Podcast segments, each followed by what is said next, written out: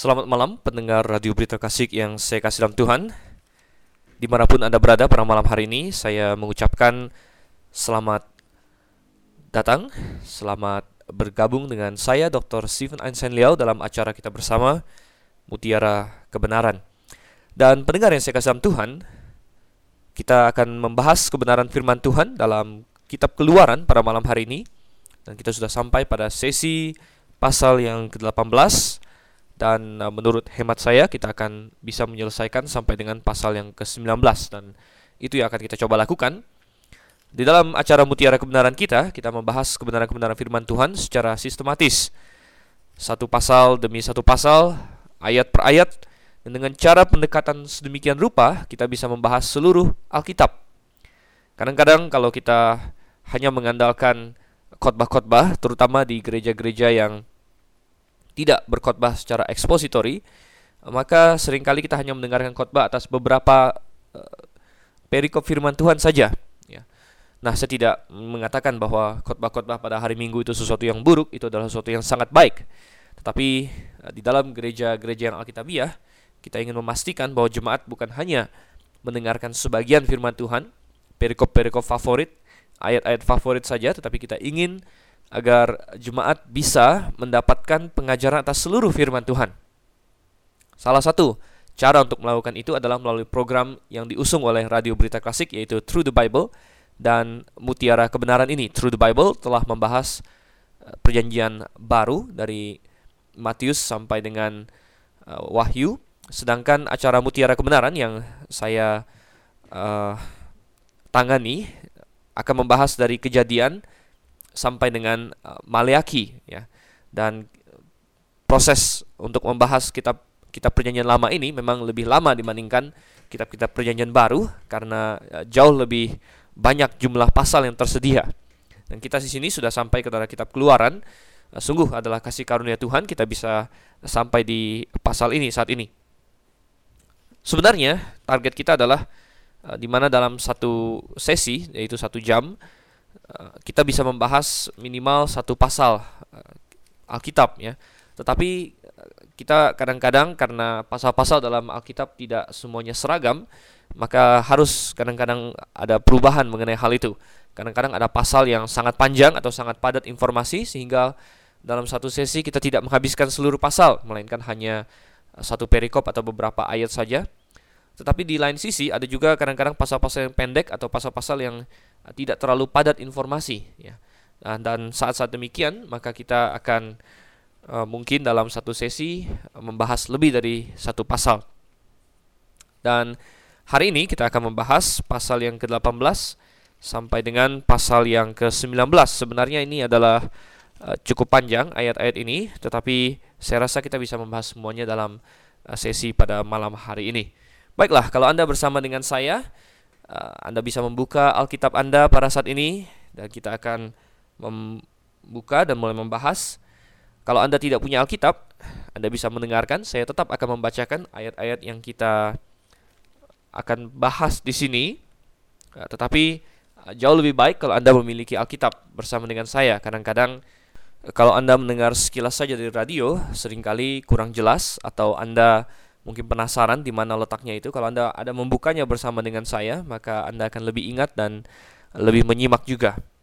Nah, sebelum kita masuk ke dalam pembahasan kita, marilah kita berdoa terlebih dahulu.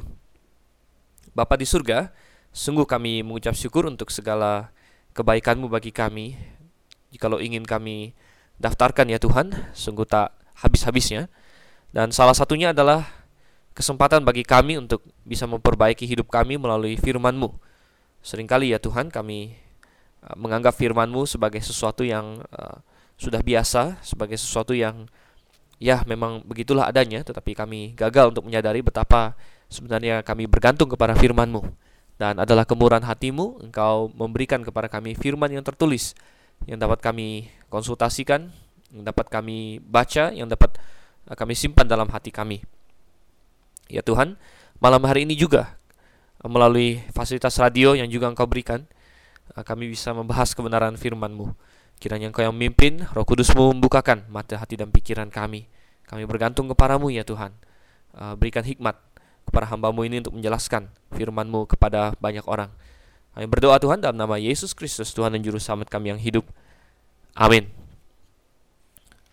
Keluaran pasal yang ke-18 Jadi sudah hampir setengah jalan kita ada dalam kitab keluaran Dan kitab keluaran seperti juga kitab kejadian adalah kitab yang penuh dengan narasi Penuh dengan berbagai kisah ya, Bukan kisah-kisah fiksi tentunya Ini adalah cerita catatan tentang hal-hal yang benar-benar terjadi Dan eh, kalau Anda um, baru ikut bersama dengan mutiara kebenaran dan Anda baru masuk dalam pasal yang ke-18, ya tentu Anda bisa mendapatkan banyak pengajaran daripadanya.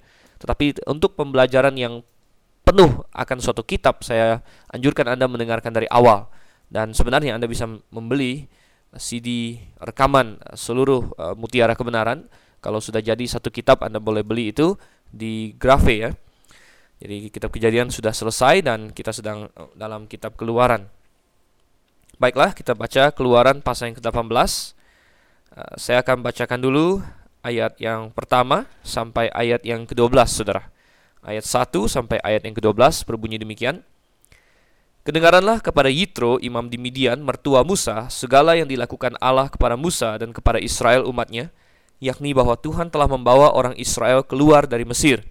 Lalu Yitro, mertua Musa, membawa serta Zipora, istri Musa, yang dahulu disuruh Musa pulang dan kedua anak laki-laki Zipora yang seorang bernama Gersom sebab kata Musa, aku telah menjadi seorang pendatang di negeri asing. Dan yang seorang lagi bernama Eliezer sebab katanya Allah Bapakku adalah penolongku dan telah menyelamatkan aku dari pedang Firaun. Ketika Yitro, mertua Musa beserta anak-anak dan istri Musa sampai kepadanya di padang gurun tempat ia berkemah dekat gunung Allah, Disuruhnyalah mereka mengatakan kepada Musa, Aku mertuamu Yitro datang kepadamu membawa istrimu beserta kedua anaknya. Lalu keluarlah Musa menyongsong mertuanya itu, sujudlah ia kepadanya dan menciumnya. Mereka menanyakan keselamatan masing-masing lalu masuk ke dalam kemah. Sesudah itu Musa menceritakan kepada mertuanya segala yang dilakukan Tuhan kepada Firaun dan kepada orang Mesir karena Israel dan segala kesusahan yang mereka alami di jalan dan bagaimana Tuhan menyelamatkan mereka.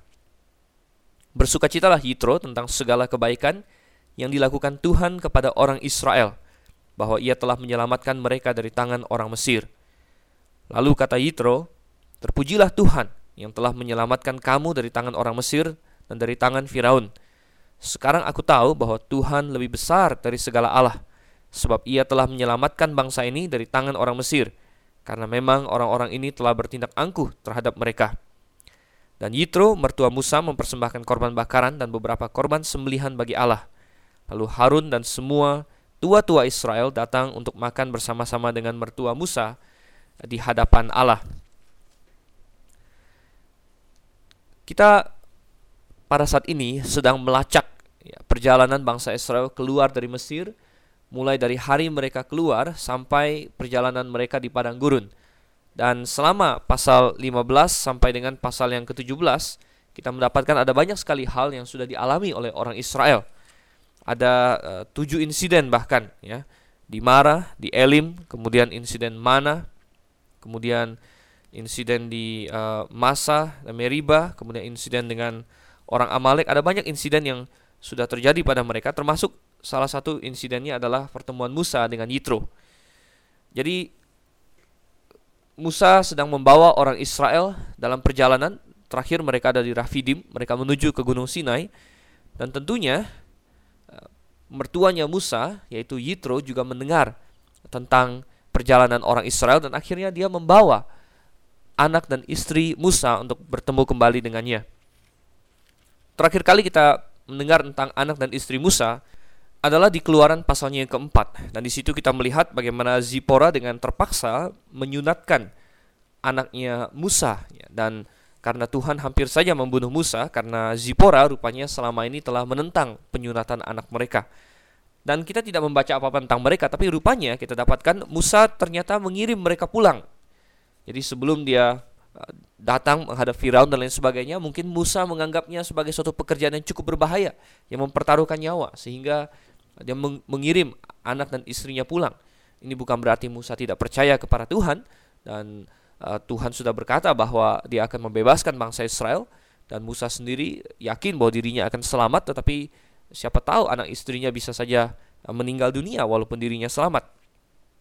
Oleh karena itu Musa mengirim mereka pulang dan pada kesempatan ini mertuanya membawa kembali anak dan istrinya. Mungkin pada saat itu uh, perjalanan bangsa Israel juga kebetulan dekat dengan uh, negeri Midian sehingga cukup mudah bagi Yitro untuk membawa mereka kepada kepada si Musa ini. Dan kita membaca bahwa Yitro ini adalah pribadi yang cukup unik juga di dalam Alkitab. Kita lihat dia sebenarnya bernama Rehuel. Dan nama lainnya adalah Yitro. Pertama kali dia diperkenalkan kepada kita dalam Keluaran pasal 2 namanya adalah Rehuel. Tapi kemudian mulai di pasal 3 dia disebut sebagai Yitro. Dan bukan suatu hal yang jarang atau aneh bagi manusia pada zaman itu untuk memiliki lebih dari satu nama. Sebenarnya kita hari ini pun banyakkan orang memiliki lebih dari satu nama apalagi dengan tren yang saya lihat hari ini banyak bayi diberi nama yang panjang-panjang saudara ya dengan dua nama nama depan dan nama belakang itu minimal. Kadang-kadang ada yang diberi nama tengah ada yang terdiri dari empat nama. Jadi sebenarnya ada banyak sekali manusia yang punya lebih dari satu nama tidak ada kesalahan dalam Alkitab ya. Apalagi kalau kita lihat Musa adalah yang menulis uh, kitab Taurat. Dan tentu Musa sebagai menantu dari Yitro dia tahu persis semua nama si Yitro ya. Dia tahu bahwa pertama-tama dia dikenal sebagai Rehuel kemudian belakangan sebagai Yitro. Tidak ada masalah di sini nah, satu hal yang menarik tentang Yitro ini lagi adalah dia disebut sebagai imam di Midian. Dan ini sudah diperkenalkan kepada kita mulai dari pasal 2 ayat yang ke-16 adapun imam di Midian itu mempunyai tujuh anak perempuan. Dan ada suatu ketidakjelasan di sini apa yang dimaksud dengan imam di Midian? Ada berbagai pendapat. Ada yang mengatakan bahwa dia adalah imam terhadap berhala-berhala ya. Tetapi saya rasa itu adalah suatu hal yang mungkin uh, tidak terlalu kuat dukungannya. Saya lebih melihat bahwa Yitro ini adalah seorang imam, imam dari Allah yang benar gitu.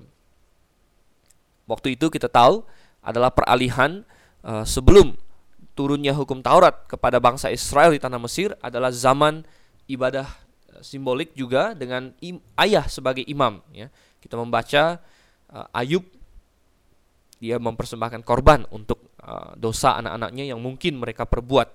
Dan kita melihat bagaimana di zaman itu para ayah mendapat tugas untuk mengajarkan kepada anak-anaknya tentang uh, kebenaran firman Tuhan. Nah, bukan berarti hari ini tidak ada tanggung jawab bagi para ayah, tetapi pada zaman itu tidak ada institusi lain yang Tuhan pakai. Tidak ada bangsa Israel, tidak ada gereja. Jadi siapa yang bertanggung jawab? Paling bertanggung jawab. Yang paling bertanggung jawab adalah eh, tiap-tiap uh, keluarga, kepala keluarganya yaitu sang ayah bertanggung jawab untuk uh, mengajarkan anak-anaknya tentang kebenaran. Nah, hari ini tentu kepala keluarga juga tetap memiliki tanggung jawab itu, tetapi hari ini Tuhan memiliki eh, saksi-saksi uh, yang lain, ya tiang penopang yang lain. Ya, hari ini kita punya gereja. Zaman itu belum ada gereja, jadi ayah dan masing-masing ayah bisa bertindak sebagai imam terutama mereka yang mengenal Allah yang benar. Dan dengan cara demikian kita melihat bahwa Yitro disebut-sebut sebagai imam di Midian. Satu hal lagi yang eh, menurut saya mengindikasikan dia bukan imam eh, para dewa-dewi berhala berhala orang kafir adalah karena dia disebut imam sering sekali Saudara, bukan saja di dalam Keluaran pasal 2 ayat yang ke-16 imam di Midian. Kemudian di pasal yang ketiga ayat yang satu dikatakan juga bahwa dia mengembalakan kambing domba Yitro, mertuanya imam di Midian. Kemudian kita dapatkan lagi di pasal 18 ini, Yitro disebut sebagai imam di Midian. Dan dengan dia disebut sebagai imam di Midian saja, tanpa ada embel-embel lain, dari sudut pandang Musa, mestinya ini mengindikasikan imam dari Allah yang benar. Dan kita tahu tugas imam sebenarnya adalah untuk mewakili manusia menghadap kepada Allah. Dan Mungkin ada yang berkata, tapi Yitro bukan orang Israel. Benar, ya. Yitro bukan orang Israel, tetapi uh, sebenarnya pengenalan akan Allah masih ada banyak di bangsa-bangsa lain pada zaman itu. Kita tahu bahwa dunia telah dihancurkan dalam air bah dan yang keluar dan yang tersisa adalah Nuh. Jadi pada awalnya yang tersisa dari dunia yang kita kenal sekarang ini, dunia setelah air bah adalah orang-orang yang semuanya mengenal Tuhan. Nuh, tiga orang anaknya, mereka semua kenal dengan Allah yang benar. Dan tentunya mereka mengajari anak-anak mereka tergantung apakah mereka setia pada Tuhan atau tidak. Sam mengajari anak-anaknya dengan baik. Lalu kita lihat juga bahwa uh, mungkin Yafet juga mengajari anak-anaknya dengan baik. Mungkin Ham tidak mengajari anak-anaknya dengan baik. dan salah satu bahkan keturunan dari uh, Sem adalah Abraham ya, dan salah satu keturunan Abraham adalah tidak lain dari Midian, saudara. Jadi dikatakan Yitro adalah orang Midian dan Midian ya sebenarnya masih merupakan keturunan dari Abraham juga. Kalau pendengar sekalian ingin melihatnya, boleh membuka kembali dalam kejadian pasal yang ke-25 ayat 1 dan 2. Setelah kematian Sarah, Abraham ada mengambil seorang istri lagi bernama Ketura dan Ketura melahirkan bagi Abraham seorang anak yang salah satunya adalah Midian. Dan sebenarnya di situ juga ada anak yang lain namanya Medan, saudara. Itu bukan Medan yang eh, orang-orang uh, Medan pada hari ini, ini Medan yang lain lagi. Tapi yang jelas ada Midian di sana. Jadi Midian sebenarnya masih keturunan Abraham dan Abraham adalah orang beriman dan Abraham ada mengajarkan saya yakin kepada semua anak-anaknya tentang jalan yang benar, tentang Allah yang benar. Oleh karena itu, Ismail salah satu anak Abraham percaya kepada Allah yang benar ya. Eh, kemudian anak-anaknya yang lain, Midian termasuk percaya kepada Allah yang benar. Nah, adalah dalam generasi-generasi setelah uh, mereka di mana mereka jauh dari pusat kebenaran dan mereka mulai melupakan Tuhan, barulah mereka menjadi kafir dan Rupanya di Midian pada zaman Musa, pengenalan akan Allah yang benar itu masih ada dan Yitro adalah salah satu buktinya. Dan kita melihat dia adalah imam di Yitro dan bukti lain bahwa dia adalah imam dari Allah yang benar adalah kita baca di dalam ayatnya yang ke-8 tadi dalam Keluaran pasal 18, sorry bukan ayat yang ke-8, ayat yang ke-12 ya. Di mana Yitro ada mempersembahkan korban bakaran dan beberapa korban sembelihan bagi Allah jadi kita melihat di sini dia bisa mempersembahkan korban bagi Allah yang benar ya. Artinya dia memang adalah imam uh, bagi Allah yang benar. Dan kita melihat di sini Yitro membawa Zipora, Gersom dan Eliezer. Nah, Gersom dan Eliezer sudah sempat kita bahas bahwa dua anak Musa ini menggambarkan uh, perjalanan rohani Musa. Bagaimana dengan menamakan anaknya Gersom, ya dan Gersom memiliki arti pendatang ya orang asing ya. Dan uh, Musa berkata aku telah menjadi seorang pendatang di negeri asing. Sedangkan Eliezer Eli artinya Allahku dan Ezer adalah pertolongan. Jadi Allah Bapakku adalah penolongku. Ini menggambarkan bahwa uh, Musa ketika di Midian tidak melupakan uh, Tuhan sama sekali. Nah kita baca terus bagaimana Yitro berhubungan dengan uh, Musa dan kita mendapatkan bahwa di antara kedua orang ini ada suatu kedekatan hubungan yang luar biasa dan ini merupakan suatu model yang baik Saudara. Hari ini banyak sekali uh, laki-laki yang tidak baik hubungannya dengan mertuanya atau perempuan yang tidak baik hubungannya dengan mertuanya ya. Ini sudah sering diangkat dalam berbagai sinetron, berbagai film. Nanti ada menantu perempuan uh, marah atau ditindas oleh mertua perempuan atau uh, intrik-intrik keluarga dan lain sebagainya kita mengucap syukur bahwa Musa tidak demikian. Ya Musa memberikan contoh yang baik dan seorang seorang Kristen juga demikian. Apakah keluarga istrimu keluarga suamimu adalah orang percaya atau bukan Anda harus menjadi suatu kesaksian bagi mereka. Anda harus membina hubungan yang baik ya. Dengan cara itulah Anda bisa memenangkan mereka. Kalau mereka sudah orang percaya maka terlebih lagi. Ya kita harus hidup dengan damai dan kita saling menghormati dan eh, bahkan mereka tentu menjadi istilahnya orang tua yang kedua bagi kita ya. Setelah orang tua kita pribadi tentunya orang tua dari pasangan hidup kita adalah uh, orang tua kedua begitu. Dan mereka harus dihormati sesuai dengan uh, kedudukan sebagai orang tua. Oleh karena itu itulah Yitro ketika sudah dekat ke perkemahan orang Israel tidak langsung datang kepada Musa begitu saja seperti tamu yang tidak diundang tidak. Dia stop di luar dan dia menyuruh orang memberitahu kepada Musa bahwa mertuanya datang mau melihat dia ya. dia adalah mertua dan uh, Musa menganggapnya atau menghormatinya seperti orang tuanya sendiri. Oleh karena itu Musa yang buru-buru pergi keluar. Musa yang adalah pemimpin bangsa ya. Pergi buru-buru keluar dan menyongsong mertuanya, uh, memeluk dia dan tentunya mencium dia dan lain sebagainya. Uh, bahkan dikatakan sujud kepadanya begitu ya, sujud kepadanya.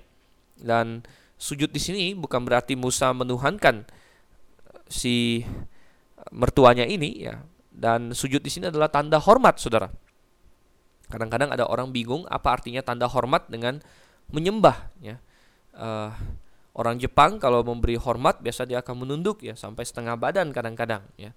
Uh, dan apakah itu menyembah? Tidak, Saudara. Tetapi bagaimana dengan orang-orang Chinese, orang-orang Tionghoa tertentu atau orang agama Buddha yang mereka uh, bersujud menyembah kepada kuburan orang tuanya ya, kepada yang lain-lain. Apakah ini uh, sesuatu yang boleh dilakukan oleh orang Kristen? Saya katakan tidak. Ya, apa bedanya uh, memberi hormat? Ya, bahkan Musa di sini sampai sujud katanya dengan kita memberi hormat, kita pegang hiu, kita sujud kepada kuburan, kepada uh, foto dari orang tua yang sudah meninggal atau kepada patung dan sebagainya. Apa bedanya, saudara?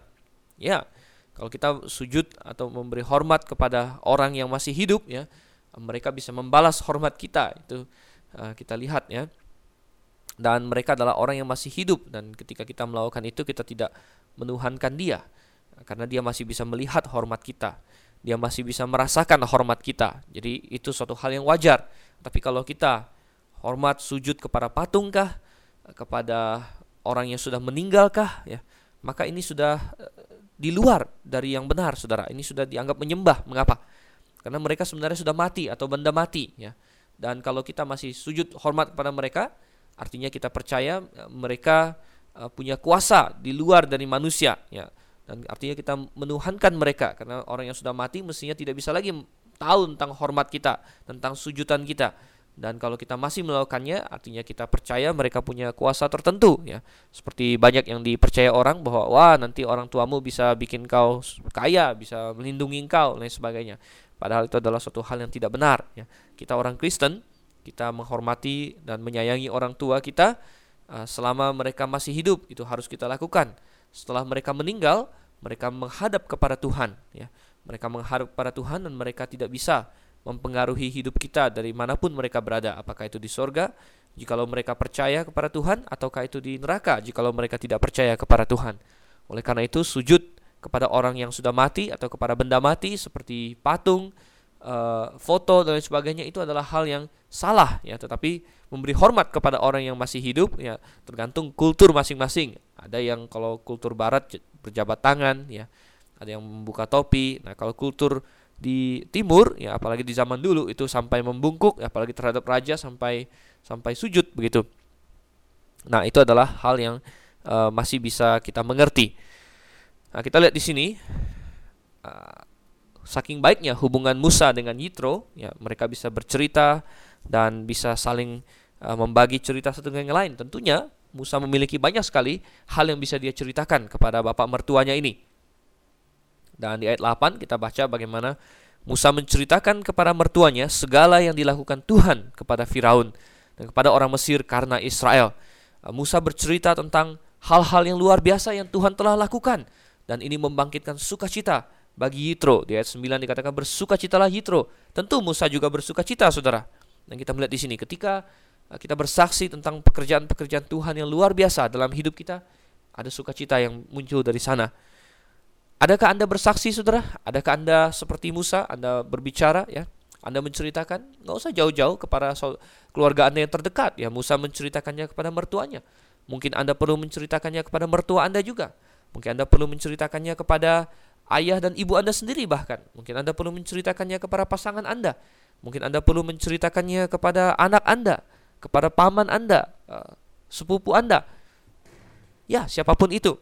Kita perlu menceritakan tentang segala yang Tuhan lakukan bagi saya. Dan uh, apa yang saya maksud dengan kesaksian ini bukanlah kesaksian seperti banyak didengungkan oleh gereja-gereja. Saya sering melihat ya bagaimana ada pendeta yang mengajak orang-orang yang kaya untuk bersaksi di gerejanya atau mendorong-dorong, wah ini si Anu yang sudah terkenal sebagai konglomerat, si Anu lagi yang terkenal sebagai orang kaya. Wah, mereka datang ke gereja saya loh. Coba dengar kesaksian mereka ya. Bagaimana Tuhan berkatin mereka, bagaimana mereka bisa punya uang yang besar. Bukan itu kesaksian yang saya maksud, Saudara ya. Uh, bisa-bisa saja Tuhan memberkati seseorang secara materi dan lain sebagainya, tetapi itu bukanlah kesaksian yang paling utama dan kalau kita terlalu banyak bersaksi seperti itu, justru itu adalah suatu hal yang tidak benar. Yang saya maksudkan adalah kesaksian tentang keselamatan diri kita. Adakah Anda menceritakan kepada orang-orang bagaimana Tuhan menyelamatkan Anda? Ya. Karena ini adalah kesaksian yang ada manfaatnya untuk orang lain. Kalau kita bersaksi tentang Tuhan membuat saya kaya, Tuhan membuat saya wah memberkati saya dulu saya miskin, sekarang saya kaya. Oh bisa saja itu benar bahwa itu adalah berkat-berkat Tuhan. Tetapi kalau Anda bersaksi dengan cara demikian tanpa tanpa berhati-hati, mungkin banyak orang akan berpikir saya mau jadi Kristen karena saya mau jadi kaya. Dan di situ Anda bisa melihat uh, suatu bahaya yang luar biasa. Tetapi saya ingin katakan bagi Anda setiap orang boleh dan harus bersaksi tentang bagaimana dia diselamatkan. Bercerita bagaimana saya adalah dulu orang berdosa, bagaimana saya menemukan Yesus Kristus, bagaimana saya diselamatkan. Bersaksi tentang keselamatan Anda, bersaksi tentang bagaimana Tuhan menyelamatkan uh, Anda. Dan inilah yang dilakukan oleh Musa di dalam ayat yang ke-8 uh, bagaimana Tuhan menyelamatkan mereka. Luar biasa. Musa bersaksi tentang bagaimana Tuhan menyelamatkan mereka dan ini menjadi suatu hal yang menguatkan Yitro Yitro mungkin saja adalah seorang imam, mungkin saja dia mengenal Tuhan yang Maha Kuasa, tetapi saya rasa ketika dia mendengar Musa ingin pergi ke Mesir untuk menantang Firaun, saya rasa Yitro agak sedikit pesimis, saudara. Saya rasa Yitro agak sedikit takut bahwa Musa mungkin akan terbunuh. Saya rasa Yitro uh, dia walaupun dia kenal Allah yang benar, tapi iman dia adalah iman yang lemah, ya dan dia dikuatkan di sini. Karena di ayat yang ke-10 dia berkata terpujilah Tuhan ya. Dan di ayat 11 dikatakan sekarang aku tahu bahwa Tuhan lebih besar dari segala Allah sebab ia telah menyelamatkan bangsa ini. Saudara, inilah uh, kesaksian yang baik yang dilakukan dengan baik adalah hal yang penting eh, dalam hidup seorang Kristen. Anda tidak perlu susah-susah, Anda tinggal menceritakan apa yang engkau alami. Saya rasa Musa tidak perlu bingung-bingung mau cerita apa. Dia tinggal cerita saja, ini yang saya alami, ini yang ter terjadi pada saya. Kita juga perlu demikian, saudara. Oleh karena itu orang yang bersaksi uh, perlu sudah mengalami kelahiran kembali itu dia tahu apa yang dia bicarakan. Saya tenggarai bahwa uh, alasan terbesar mengapa mayoritas orang Kristen tidak bersaksi adalah karena mereka mayoritasnya memang tidak percaya kepada Tuhan. Mereka hanya orang Kristen saja. Mereka sendiri belum pernah merasakan keselamatan yang begitu besar itu. Sehingga apa yang mau mereka ceritakan? Disuruh bersaksi mereka bingung. Ya. Mereka hanya bisa ayo ke gereja, ayo ke gereja. Hanya itu saja. Ayo percaya Yesus mungkin mereka tahu. Tetapi apa itu percaya Yesus? Bagaimana itu? Apa yang terjadi? Mereka tidak punya suatu petunjuk sekalipun karena mereka memang belum diselamatkan. Tapi bagi Anda yang sudah diselamatkan, bersaksilah, bukalah mulut Anda. Saya ajak kita baca lagi sekarang ayat yang ke-13 sampai ayat yang ke-27. Ayat 13 sampai ayat yang ke-27. Keesokan harinya, duduklah Musa mengadili di antara bangsa itu, dan bangsa itu berdiri di depan Musa dari pagi sampai petang. Ketika mertua Musa melihat segala yang dilakukannya kepada bangsa itu, berkatalah ia, Apakah ini yang kau lakukan kepada bangsa itu? Mengapakah engkau seorang diri saja yang duduk, sedang seluruh bangsa itu berdiri di depanmu dari pagi sampai petang? Kata Musa kepada mertuanya itu, Sebab bangsa ini datang kepadaku untuk menanyakan petunjuk Allah, Apabila ada perkara di antara mereka, maka mereka datang kepadaku dan aku mengadili antara yang seorang dan yang lain. Lagi pula aku memberitahukan kepada mereka ketetapan-ketetapan dan keputusan-keputusan Allah. Tetapi mertua Musa menjawabnya, tidak baik seperti yang kau lakukan itu. Engkau akan menjadi sangat lelah, baik engkau, baik bangsa yang beserta engkau ini. Sebab pekerjaan ini terlalu berat bagimu, takkan sanggup engkau melakukannya seorang diri saja. Jadi sekarang dengarkanlah nasihat perkataanku, Aku akan memberi nasihat kepadamu dan Allah akan menyertai engkau.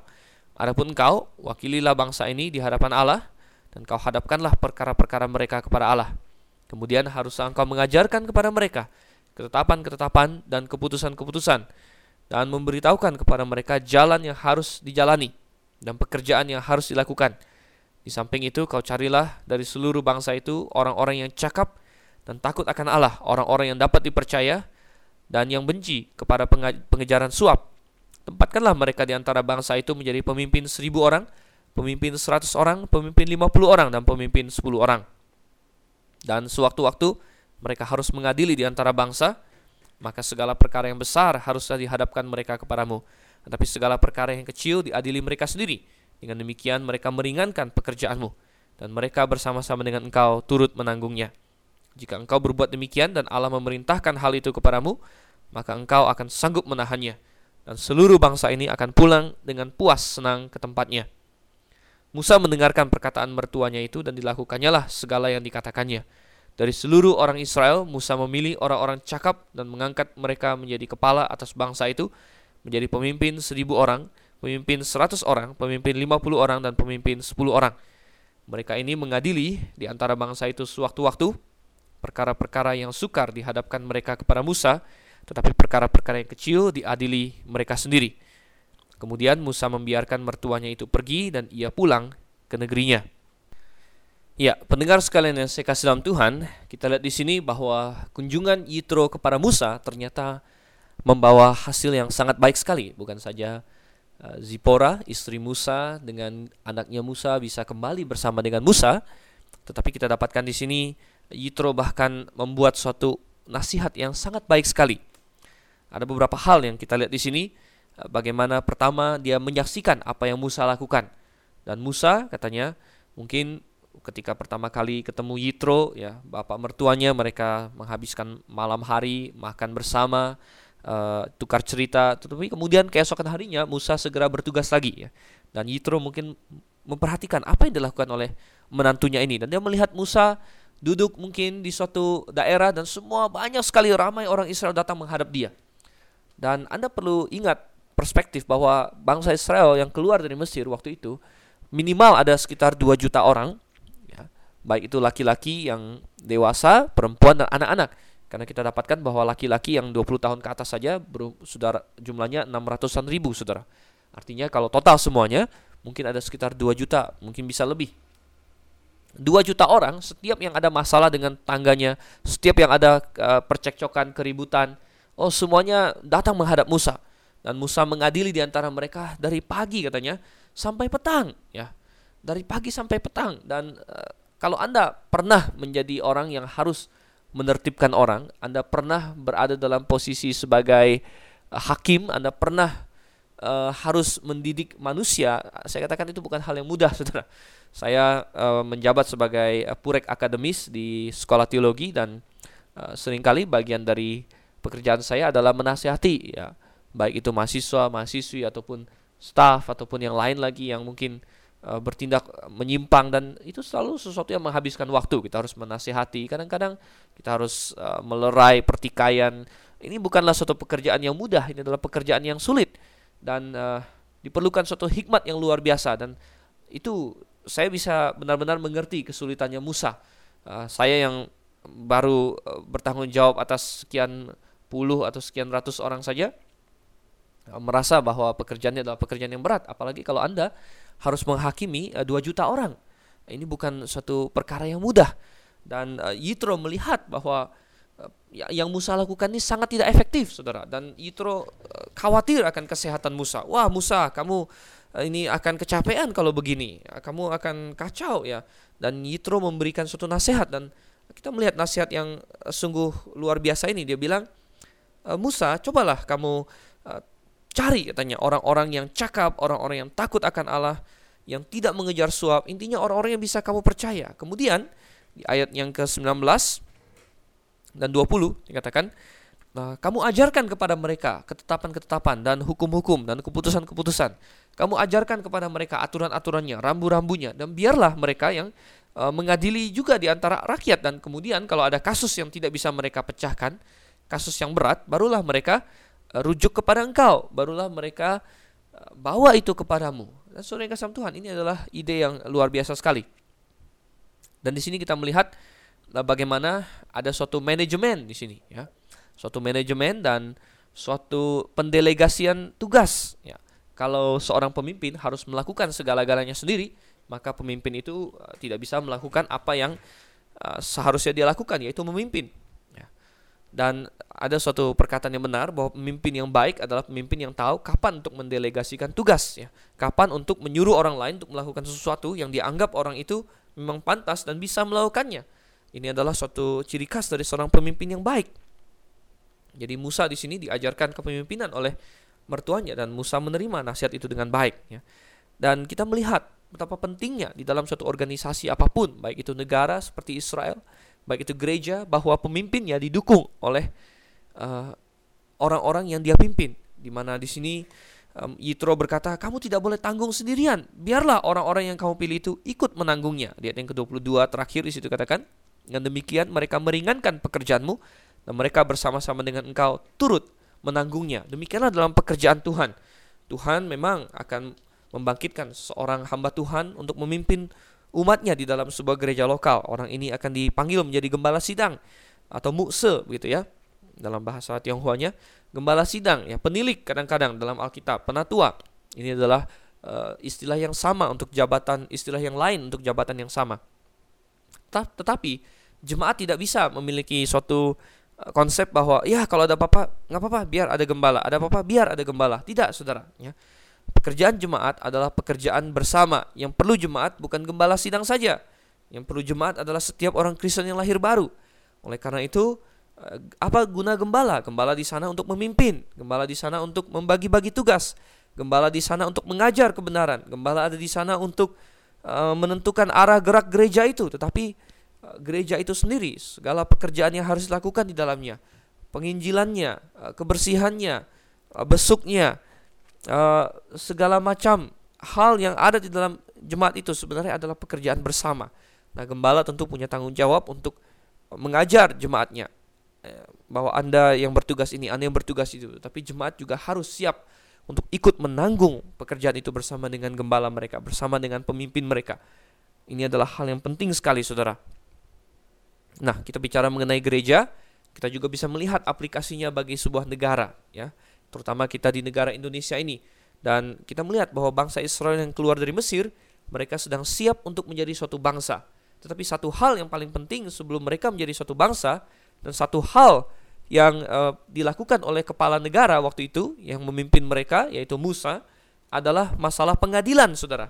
Masalah keadilan itu adalah hal yang pertama. Musa waktu itu belum punya polisi, Musa belum punya departemen luar negeri, departemen dalam negeri, Musa tidak punya uh, segala macam departemen kesehatan lain sebagainya tapi satu hal yang langsung harus dipunyai suatu negara adalah pengadilan ya dan itulah yang dilakukan Musa. Musa duduk mengadili bangsa itu dan ini menunjukkan kepada kita apa yang paling penting dari suatu bangsa. Untuk apa negara dibuat, Saudara? Ketika Allah pertama kali membuat institusi negara dan itu ada dalam kitab Kejadian pasalnya yang ke-9, di situ Tuhan berkata bahwa mulai setelah air bah, barang siapa menumpahkan darah manusia, darahnya akan ditumpahkan oleh manusia. Artinya Tuhan menginstitusikan hukuman mati. Dan siapa yang berhak untuk menumpahkan darah manusia itu? Ya, manusia juga kata Tuhan. Tentu bukan sembarang orang, tapi institusi manusia yang diberi tanggung jawab, yaitu negara, Saudara. Dan kejadian pasal 9 adalah dasar Kristiani kita untuk uh, adanya negara di dunia ini. Mengapa harus ada negara? Karena harus ada orang yang memastikan ada keadilan oleh karena itu kita belajar dalam Alkitab bahwa tugas utama dari negara adalah membawa keadilan bagi rakyatnya. Dia yang memastikan agar tidak ada orang yang saling main hukum rimba, siapa kuat dia menang. Tidak. Uh, pemerintah memastikan semuanya berjalan sesuai dengan hukum. Jadi yang paling penting dari suatu negara adalah pengadilannya, keadilan, hukumnya, saudara. Dan suatu negara bisa maju kalau hukumnya kuat, kalau pengadilannya adil. Itulah saya katakan mengapa bangsa Indonesia setelah 60 uh, 60-an tahun ya merdeka kenapa bangsa kita masih uh, terkena banyak sekali masalah ya. Ada berbagai uh, hal yang tidak beres mengenai negara ini. Saya sebagai orang Indonesia sendiri saya kadang-kadang sedih melihat negara saya. Saya ingin negara saya maju ya. Saya pernah berada di negara-negara lain. Saya pernah studi di luar negeri dan saya bisa membanding-bandingkan. Saya sangat mengasihi bangsa Indonesia dan saya ingin negara ini maju saudara. Tapi saya lihat akar permasalahannya salah satunya adalah tidak ada hukum yang pasti dan penegakannya lemah sekali. Pengadilannya korup, saudara. Dan uh, saya melihat ada usaha untuk memperbaiki tapi sangat pelan ya. Terutama juga karena tentunya di bangsa ini sedikit sekali orang yang benar-benar lahir baru yang menjadi garam dan terang dunia itu. Tetapi kita melihat bahwa kalau Indonesia mau maju, maka kita harus mencontoh dan mengikuti kembali apa dasar dari suatu negara menurut Alkitab yaitu hukumnya. Hukumnya harus tegak, ya, yang benar harus benar, yang salah harus salah. Dan kalau ini bisa berjalan, maka negara itu akan menjadi hebat, ya. Negara itu baru akan maju ya dalam segala bidang yang lain. Tapi kalau bidang ini rusak, maka negara itu tidak akan pernah bisa maju dan Tuhan tidak akan pernah memberkati negara itu. Oke. Nah, sebelum kita beralih ke pasal yang ke-19, satu hal terakhir yang ingin saya singgung mengenai uh, perikop ini mengenai yit, usul Yitro, sebagian komentator ya menyalahkan Yitro atas usul ini dan mereka mengatakan bahwa Yitro telah memberikan kepada Musa suatu usul yang sangat buruk ya. Dan uh, mereka berkata bahwa nomor satu usul ini tidak berasal dari Allah melainkan dari Yitro. Nomor dua mereka mengatakan bahwa uh, usul Yitro ini di mana ada diangkat ya berbagai bawahan uh, dari Musa, akhirnya bawahan-bawahan Musa yang menjadi pemimpin 50, 100, 1000 dan sebagainya ini akhirnya menjadi belakangan adalah grup 70 orang ya, tua-tua Israel begitu. Dan grup 70 orang tua-tua Israel ini menurut mereka adalah yang akhirnya uh, belakangan beribu-ribu tahun kemudian menjadi grup Sanhedrin yang mengadili Yesus dan yang menyalibkan Yesus. Dan atas dasar itu mereka mengatakan bahwa usul ini sebenarnya adalah usul yang uh, di luar dari kehendak Allah. Tetapi menurut saya itu tidak beralasan. Uh, nomor satu, memang bukan Allah sendiri yang menyampaikan ini, tapi Allah bisa menggunakan orang lain untuk menyampaikan sesuatu bagi kita, suatu usul yang baik. Bagi orang Kristen hari ini, kadang-kadang kita mendapat nasihat yang baik dari orang ya. Nah, kita bisa menganggapnya sebagai nasihat yang baik ya. Kita hanya perlu memastikan apakah prinsipnya sesuai dengan firman Tuhan atau tidak. Tidak bisa kita menunggu kapan Tuhan ngomong langsung sama saya. Tapi kadang-kadang Tuhan bekerja melalui teman kita, melalui gembala sidang kita, melalui manusia untuk membuka uh, pikiran kita tentang suatu hal ya. Tentu tetap firman Tuhan adalah uh, otoritas nomor satu kita harus memastikan bahwa ini sesuai dengan firman Tuhan. Tapi kalau memang tidak ada masalah dengan menentang salah satu prinsip firman Tuhan, maka itu boleh-boleh saja. Dan saya tidak melihat firman Tuhan menentang Uh, prinsip manajemen, prinsip di mana ada pendelegasian tugas, bahkan ini adalah hal yang baik uh, di mana akhirnya bukan hanya Musa yang bisa mengerti hukum itu dan mengadili bangsa, tetapi orang-orang yang dia pilih untuk menjadi pemimpin-pemimpin itu juga terpaksa harus dia ajari hukum itu sehingga bisa mengadili orang lain. Dan dengan demikian bukan hanya Musa sendiri yang ahli dalam uh, hukum, tetapi juga orang-orang di bawahnya semakin mengenal hukum Tuhan. Saya rasa ini justru hal yang baik mengenai bahwa belakangan mereka menjadi grup Sanhedrin yang benci kepada Yesus itu bukan masalah sistemnya tetapi itu masalah orang-orang pribadinya. Sistem yang sebagus apa pun kalau orang-orang yang di dalamnya ternyata buruk ya maka tetap saja menjadi buruk ya.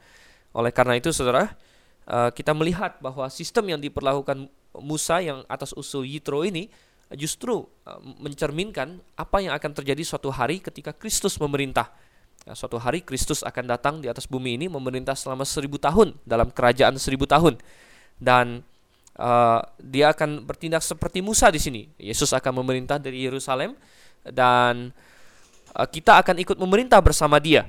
Di dalam perumpamaan Tuhan Yesus dalam Lukas ya pasalnya yang ke 19 ya ada perumpamaan tentang mina atau talenta yang Uh, dibagi-bagikan dan orang yang setia Tuhan berkata masuklah dan turutlah dalam kebahagiaan Tuhanmu. Engkau akan memerintah atas 10 kota dan lain sebagainya. Di dalam 2 Timotius 2 ayat 12 dikatakan jikalau kita setia kita akan ikut memerintah bersama dengan Tuhan. Di dalam Wahyu pasal yang ke-20 ayat 4 sampai 6 orang-orang yang telah setia dan yang telah mati uh, untuk kebenaran mereka akan ikut memerintah bersama dengan Tuhan jadi dari ayat-ayat ini terlihat bahwa kita akan ikut memerintah bersama Kristus. Nah, bagaimana caranya kita memerintah bersama Kristus, Saudara? Kristus sebagai raja agung zaman itu memerintah dari Yerusalem, tetapi kita akan seperti dalam perumpamaan Lukas di mana ada kota-kota tertentu diberikan kepada hamba-hamba yang setia.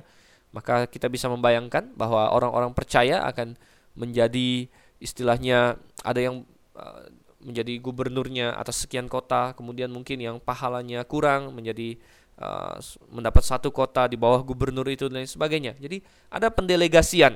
Ini adalah hal yang wajar dan yang baik sekali. Oke, sekarang kita masuk ke pasal yang ke-19 dan saya akan mulai bacakan ayat yang pertama sampai dengan ayat yang ke-6 terlebih dahulu. Demikian bunyi firman Tuhan. Pada bulan ketiga setelah orang Israel keluar dari tanah Mesir, mereka tiba di padang gurun Sinai pada hari itu juga. Setelah mereka berangkat dari Rafidim, tibalah mereka di padang gurun Sinai, lalu mereka berkemah di padang gurun. Orang Israel berkemah di sana di depan gunung itu. Lalu naiklah Musa menghadap Allah dan Tuhan berseru dari gunung itu kepadanya, Beginilah kau katakan kepada keturunan Yakub dan kau beritakan kepada orang Israel, kamu sendiri telah melihat apa yang kulakukan kepada orang Mesir dan bagaimana aku telah mendukung kamu di atas sayap Raja Wali dan membawa kamu kepadaku jadi sekarang jika kamu sungguh-sungguh mendengarkan firmanku dan berpegang pada perjanjianku, maka kamu akan menjadi harta kesayanganku sendiri dari antara segala bangsa, sebab akulah yang mempunyai seluruh bumi. Kamu akan menjadi bagiku kerajaan imam dan bangsa yang kudus. Inilah semuanya firman yang harus kau katakan kepada orang Israel. Saudara yang kasih Tuhan, kita dapatkan di sini perjalanan bangsa Israel akhirnya sampai juga kepada tujuan mereka Ingat bahwa pertama kali orang Israel meminta izin keluar dari Mesir di hadapan Firaun adalah supaya mereka bisa pergi berjalan ke padang gurun dan di sana mempersembahkan korban kepada Tuhan. dan tempat di mana Tuhan ingin mereka mempersembahkan korban kepadanya bukanlah tempat sembarangan, tapi di Gunung Sinai yang di bagian-bagian Alkitab disebut juga Gunung Allah, saudara. Gunung Sinai kita tahu memiliki nama lain Gunung Horeb. Ya.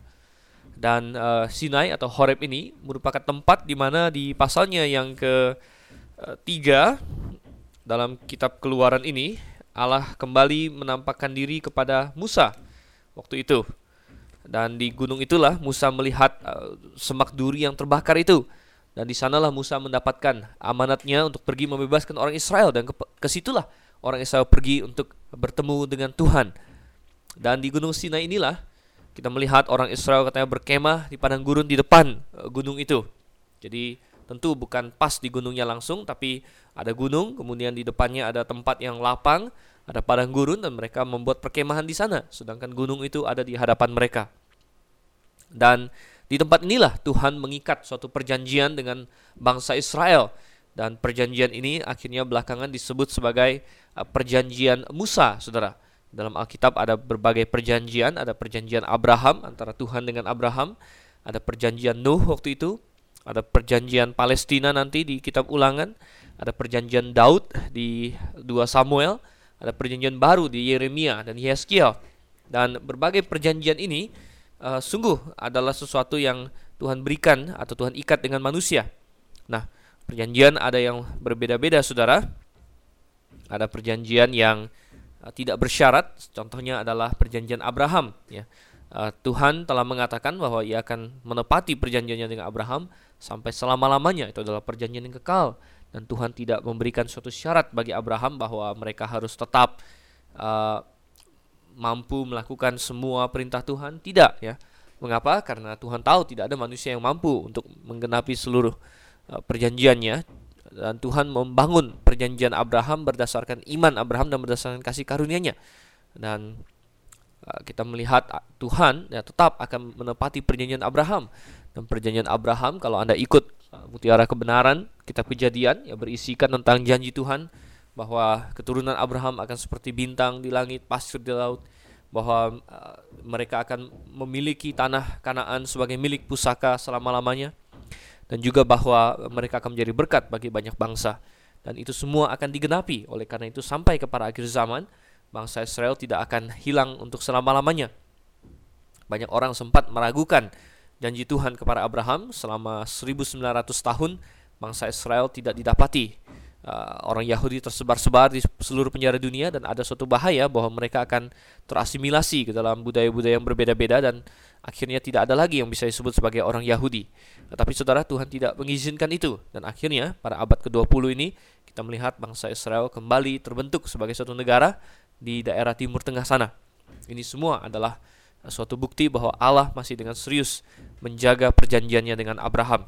Nah, perjanjian dengan Musa adalah hal yang berbeda lagi. Perjanjian dengan Musa kita lihat sebenarnya bukan dengan Musa tapi perjanjian Tuhan dengan bangsa Israel tetapi melalui perantaraan Musa sehingga sering disebut sebagai Mosaic Covenant atau perjanjian Musa. Perjanjian ini adalah perjanjian yang bersyarat, Saudara. Jadi kita lihat di pasalnya yang keempat Tuhan berkata, "Kamu sendiri telah melihat apa yang kulakukan kepada orang Mesir." Bagaimana aku telah mendukung kamu di atas sayap Raja Wali dan membawa kamu kepadaku. Pertama-tama kita lihat dulu bagaimana Tuhan uh, mengingatkan Israel akan kasih karunia-Nya kepada bangsa Israel sampai dengan sejauh ini. Bagaimana ibaratnya mereka seperti dibawa di atas sayap Raja Wali. Dan Raja Wali adalah dari kata Nesher dalam bahasa Ibrani-nya merujuk kepada burung yang sangat hebat yang memang kita kenal sebagai Raja Wali itu. Dan Uh, burung ini adalah burung yang uh, terkuat dan terbesar, terindah di antara semua burung. Dan uh, burung ini sering Tuhan pakai untuk menggambarkan dirinya sendiri. Bagaimana di dalam Mazmur misalnya dikatakan bahwa kita berlindung di bawah kepak sayap Tuhan ya. Dan ini adalah gambaran-gambaran Raja Wali. Kemudian di dalam Ulangan 32 ayat 11 karena Tuhan juga menggambarkan dirinya seperti Raja Wali. Dan di dalam kitab Yeskiel juga kita dapatkan bagaimana Tuhan menggambarkan dirinya seperti Raja Wali dan bangsa Israel katanya dikeluarkan dari Mesir seperti bagaikan di atas sayap Raja Wali. Dan burung Raja Wali adalah burung yang eh, luar biasa dan mereka membuat sarang mereka di tebing-tebing yang tinggi dan mereka tidak takut kepada angin kencang, Saudara. Bahkan semakin kencang angin itu, mereka istilahnya mengendarai angin itu. Jadi semakin kencang angin, uh, semakin mereka bagaikan raja di atas udara sana melayang-layang. Dan salah satu hal yang kita pelajari mengenai Raja Wali adalah bahwa ketika mereka ingin mengajari anak mereka untuk terbang, uh, mereka akan membawa anak mereka di atas sayapnya, kemudian mereka akan terbang dan pada saat-saat tertentu mereka akan melepaskan diri dari anaknya itu. Dan anaknya itu akan jatuh untuk sementara. Dan anaknya itu harus belajar terbang, saudara. Dan ketika anak itu hampir jatuh, Raja Wali itu akan kembali uh, menolong anaknya. Dan proses ini berlanjut terus uh, sampai anaknya itu bisa terbang. Dan ini sungguh menggambarkan uh, Tuhan dengan umatnya di mana Tuhan telah mendukung mereka di atas sayapnya yang besar, yang tentu ini suatu bahasa figuratif dan uh, mencoba Tuhan ingin agar umatnya itu bisa belajar akan hukum-hukumnya dan uh, sayapnya yang besar melindungi mereka. Tetapi saudara yang Tuhan kita lihat ayat yang kelima dan ayat yang keenam merupakan isi dari perjanjian uh, yang disampaikan oleh Tuhan di Sinai ini, perjanjian Sinai atau perjanjian Musa. Jadi sekarang jika kamu sungguh-sungguh mendengarkan firmanku dan berpegang pada perjanjianku, ya jadi syaratnya adalah Israel melakukan hukum-hukum Tuhan, ya, maka kamu akan menjadi harta kesayanganku sendiri dari antara segala bangsa, sebab akulah yang empunya seluruh bumi. Kamu akan menjadi bagiku kerajaan imam dan bangsa yang kudus. Inilah semuanya firman yang harus kau katakan kepada orang Israel. Sebenarnya isi perjanjiannya sederhana saja.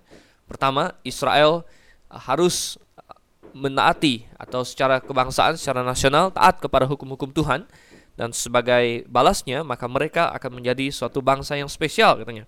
Harta kesayanganku sendiri dan mereka akan menjadi suatu kerajaan imam dan bangsa yang kudus. Awalnya Tuhan ingin agar seluruh bangsa Israel menjadi imam. Tetapi belakangan kita tahu bahwa Uh, karena pemberontakan mereka akhirnya hanya suku Lewi saja yang menjadi imam. Tadinya Tuhan ingin seluruh bangsa menjadi imam dan intinya adalah Tuhan mengangkat mereka ke ke suatu posisi sebagai tiang penopang dan dasar kebenaran. Tuhan melalui perjanjian ini berkata bahwa kalau kamu mau mentaati firmanku, hai bangsa Israel, maka nomor satu kamu akan menjadi bangsa yang spesial, nomor dua kamu akan menjadi tiang penopang dasar kebenaran, kamu menjadi imam bagi seluruh negara-negara yang lain, dan kamu menjadi suatu kerajaan imam.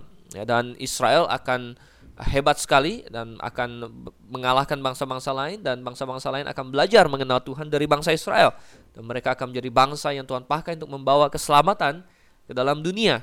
Mereka akan menjadi bangsa yang menjadi imam bagi Tuhan, yang mewakili bangsa-bangsa lain di hadapan Tuhan. Ya, intinya di sini bangsa Israel diangkat menjadi tiang penopang dan dasar kebenaran. Nah, coba kita lihat ayat yang ke-7 sampai yang ke uh, sembilan. Lalu datanglah Musa dan memanggil para tua-tua bangsa itu dan membawa ke depan mereka segala firman yang diperintahkan Tuhan kepadanya.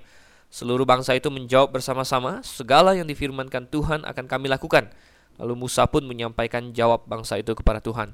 Berfirmanlah Tuhan kepada Musa, Sesungguhnya aku akan datang kepadamu dalam awan yang tebal dengan maksud supaya aku dapat didengar, supaya dapat didengar oleh bangsa itu apabila aku berbicara dengan engkau dan juga supaya mereka senantiasa percaya kepadamu. Lalu Musa memberitahukan perkataan bangsa itu kepada Tuhan. Kita melihat ya, respon dari bangsa Israel adalah di ayat 8, segala yang difirmankan Tuhan akan kami lakukan. Di sini kita melihat bahwa bangsa Israel menerima perjanjian yang Tuhan uh, berikan kepada mereka. Nah, di poin ini banyak sekali komentator yang uh, membuat pernyataan bahwa bangsa Israel melakukan kesalahan di sini. Mereka berkata bahwa bangsa Israel selama ini uh, berada dalam hubungan kasih karunia dengan Tuhan dan dengan masuk ke dalam perjanjian ini maka mereka bukan lagi di bawah kasih karunia tapi berada di bawah hukum Taurat katanya. Dan uh, mereka berbuat seolah-olah bahwa dengan masuknya bangsa Israel ke perjanjian ini mereka berada menaruh diri mereka ke bawah hukum sementara sebelumnya mereka berada di bawah kasih karunia. Tetapi ini adalah suatu pemikiran yang salah sekali. Ya, uh, tidak ada yang menyangkal bahwa bangsa Israel telah mendapat banyak sekali kasih karunia dari Tuhan. Tetapi kita harus melihat siapakah yang mengajukan perjanjian ini. Yang mengajukan perjanjian ini tidak lain adalah Tuhan sendiri. Jadi apa yang mau bangsa Israel katakan? Apakah bangsa Israel akan berkata, tidak Tuhan, kami tidak mau mentaati firmanmu. Tentu mereka tidak bisa berkata demikian ya. Nah, bahkan mereka telah melakukan hal yang benar, yaitu mereka berkata iya ya. Dan dengan mereka berkata ya kepada hukum Taurat bukan berarti mereka ingin mencoba untuk diselamatkan karena hukum Taurat, uh, jauhlah daripada itu. Melainkan mereka sadar bahwa di dalam kasih karunia sekalipun mereka tetap berada di bawah uh, hukum Allah dan inilah yang dikatakan oleh Paulus, banyak orang hari ini merasa bahwa hey, kita kan sudah di zaman perjanjian baru, kita tidak di bawah hukum Taurat, jadi saya boleh melakukan apa saja yang saya ingin lakukan. Ah, tetapi ini adalah suatu hal yang eh, sangat-sangat uh, salah sekali.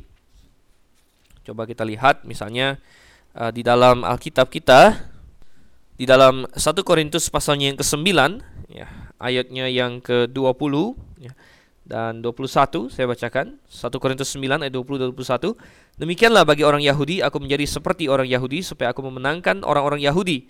Bagi orang-orang yang hidup di bawah hukum Taurat aku menjadi seperti orang yang hidup di bawah hukum Taurat.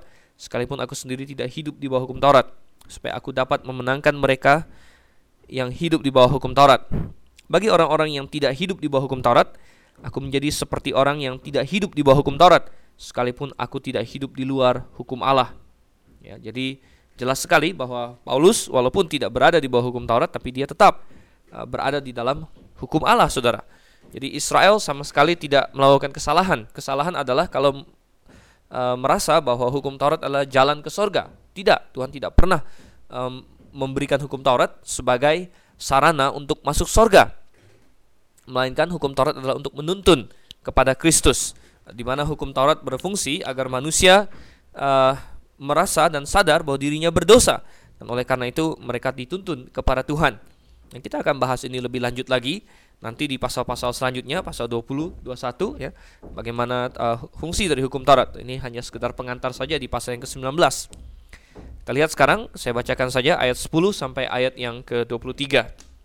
Berfirmanlah Tuhan kepada Musa, "Pergilah kepada bangsa itu, suruhlah mereka menguduskan diri pada hari ini dan besok, dan mereka harus mencuci pakaiannya." Menjelang hari ketiga, mereka harus bersiap, sebab pada hari ketiga Tuhan akan turun di depan mata seluruh bangsa itu di Gunung Sinai. Sebab itu haruslah engkau memasang batas bagi bangsa itu berkeliling sambil berkata, Jagalah baik-baik, jangan kamu mendaki gunung itu atau kena kepada kakinya, sebab siapa pun yang kena kepada gunung itu, pastilah ia dihukum mati.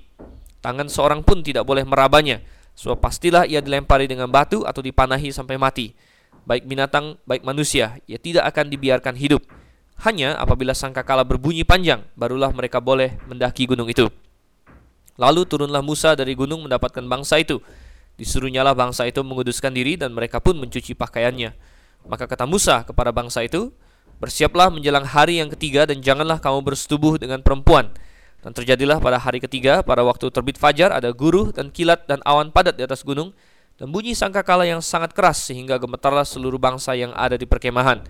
Lalu Musa membawa bangsa itu keluar dari perkemahan untuk menjumpai Allah dan berdirilah mereka pada kaki gunung.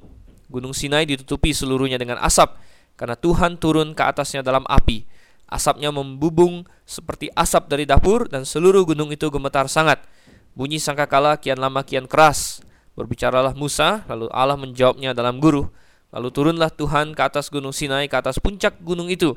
Maka Tuhan memanggil Musa ke puncak gunung itu dan naiklah Musa ke atas.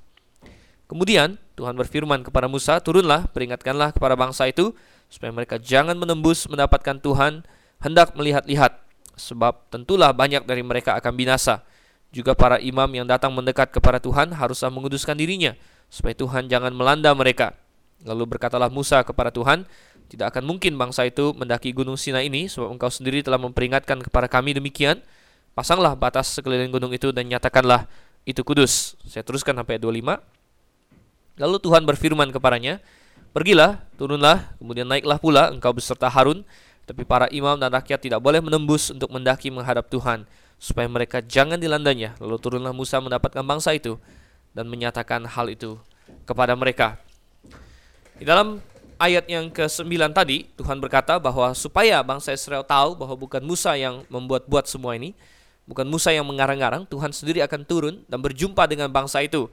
Di tempat inilah Tuhan akan melantik mereka sebagai bangsa uh, spesial bagi Tuhan, bangsa yang akan Tuhan pakai untuk menegakkan kebenaran, tiang penopang dan dasar kebenaran. Dan Tuhan sendiri akan turun mendapatkan mereka. Dan ini juga dimaksudkan supaya bangsa Israel percaya bahwa bukan Musa yang membuat-buat masalah Tuhan dan lain sebagainya ini, tapi mereka akan mendengar suara Tuhan sendiri. Dan uh, kita diajarkan satu hal dari ayat yang ke-10 sampai ayat yang ke-25 yaitu bahwa sebenarnya antara Allah yang kudus dengan manusia yang berdosa ada suatu pemisahan. Itu adalah uh, salah satu tujuan utama dari hukum Taurat, yaitu mengajarkan tentang pemisahan antara Allah yang kudus dengan manusia yang berdosa. Dan kekudusan dengan dosa selalu ditekankan bahwa itu terpisah. Di dalam seluruh hukum Taurat ada penekanan akan hal ini. Kita melihat bagaimana semua hukum simbolik dalam Israel menunjuk kepada hal ini. Ya, ada hukum binatang yang haram, binatang yang halal. Ini adalah cara Tuhan mengajarkan bahwa uh, bukan segala sesuatu secara rohani itu oke, okay. ada yang baik, ada yang tidak baik. Tetapi ini disimbolkan dengan makanan haram dan halal. Padahal pada hakikatnya semua binatang adalah ciptaan Tuhan. Tapi itu adalah alat peraga. Kemudian Tuhan juga mencontohkannya dengan uh, penyakit kusta. Dalam perjanjian lama kita dapatkan penyakit kusta uh, harus dikarantina, dipisahkan. Ya, ini melambangkan dosa dan kesesatan harus dipisahkan dari yang kudus. Kita melihat banyak sekali ya segala macam metode pembersihan yang nanti akan kita bahas di dalam hukum Taurat adalah untuk menggambarkan bagaimana kekudusan harus terpisah dari dosa dan Tuhan yang kudus terpisah dari manusia yang berdosa dan tidak bisa sembarang orang datang menghadap Tuhan. Oleh sebab itu harus ada orang-orang khusus yang disebut sebagai imam, Saudara. Sedangkan bangsa lain eh, orang-orang lain dari bangsa itu tidak dapat ya. Dan kita melihat di sini dan Tuhan juga mengajarkan orang yang dekat dengan dia maka juga bisa datang mendekat kepadanya. Contohnya Musa. Sedangkan yang sisanya mereka harus bersiap untuk bertemu dengan Tuhan ada suatu kesan di mana kekudusan Tuhan begitu nyata ah, dan orang Israel harus membasuh diri. Ini semua adalah tindakan-tindakan eksternal, saudara. Membasuh badannya, ah, tidak bersetubuh dengan pasangannya, dan lain sebagainya. Ini semua adalah ah, aksi-aksi luar yang sebenarnya tidak ada hubungan dengan kekudusan hati ya. Orang bisa saja sudah mandi pakai sabun tapi hatinya sangat busuk. Nah, inilah yang Yesus kemudian ketika dia datang, dia perbaiki orang-orang Farisi Saduki, dia bilang bahwa hukum Taurat itu hanyalah alat peraga, pengantar saja kepada hakikatnya. Tetapi mereka masih tetap mau kepada yang simbolik. Nah, itu adalah suatu kesalahan. Tetapi waktu zaman Musa di Keluaran pasal 19 itu yang simbolik memang masih berlaku dan mereka dengan senang hati melakukannya. Mereka sungguh eh, terkesan, mereka ketakutan melihat kekudusan Tuhan yang luar biasa yang katanya turun ke atas gunung itu bagaikan api dan asap ya, yang sangat hebat sekali. Dan orang Israel diajar bahwa mereka tidak boleh mendekat. Kalau siapa naik atau memegang tangan saja dia pasti mati. Dan ini untuk mengajarkan tentang bahwa Allah yang kudus tidak dapat didekati oleh manusia yang uh, berdosa. Benar Saudara, Allah yang kudus tidak dapat didekati oleh manusia yang berdosa. Hanya melalui Allah sendiri yang telah menjadi manusia, mati di kayu salib yaitu Yesus Kristus dan yang menanggung semua dosa kita, barulah kita bisa mendekat kepada Allah. Dalam Efesus dikatakan bahwa kita yang dahulu jauh telah di dalam Yesus Kristus dibawa dekat kepada Allah. Jadi saudara yang kasih Tuhan, hari ini jikalau ada di antara pendengar yang masih belum diselesaikan dosanya, ketahuilah bahwa kekudusan Allah tidak memungkinkan Anda masuk ke sorga sama seperti orang Israel yang penuh dengan dosa waktu itu tidak bisa naik ke Gunung Sinai melainkan mereka harus berada di bawah tetapi ada jalan sekarang, ada jalan bukan melalui hukum Taurat. Hukum Taurat menunjukkan bahwa kita orang berdosa dan kita terpisah dari Allah, tetapi melalui Yesus Kristus, Saudara. Yesus Kristus telah mati bagi dosa Anda, menyelamatkan Anda, menebus dosa Anda sehingga kalau Anda percaya kepadanya, sungguh Ia menyelamatkan Anda. Dan Saudara kasih Tuhan, uh, kita melihat luar biasa sekali Yesus Kristus ini. Maukah Anda menerimanya? Nah, waktu kita juga sudah habis pada malam hari ini dan uh, kita akan lanjutkan di sesi kita berikutnya. Ini kita baru mulai mengenai hukum Taurat dan terus terang pasal 19 ini masih akan dilanjutkan dengan pasal 20 dan banyak hal yang masih bisa kita bahas di sana berhubungan dengan hukum Taurat, apa hubungannya dengan Yesus Kristus, bagaimana dengan keselamatan dan apa bunyi dari isi hukum itu sendiri. Uh, tentu semua ini akan menantikan kita.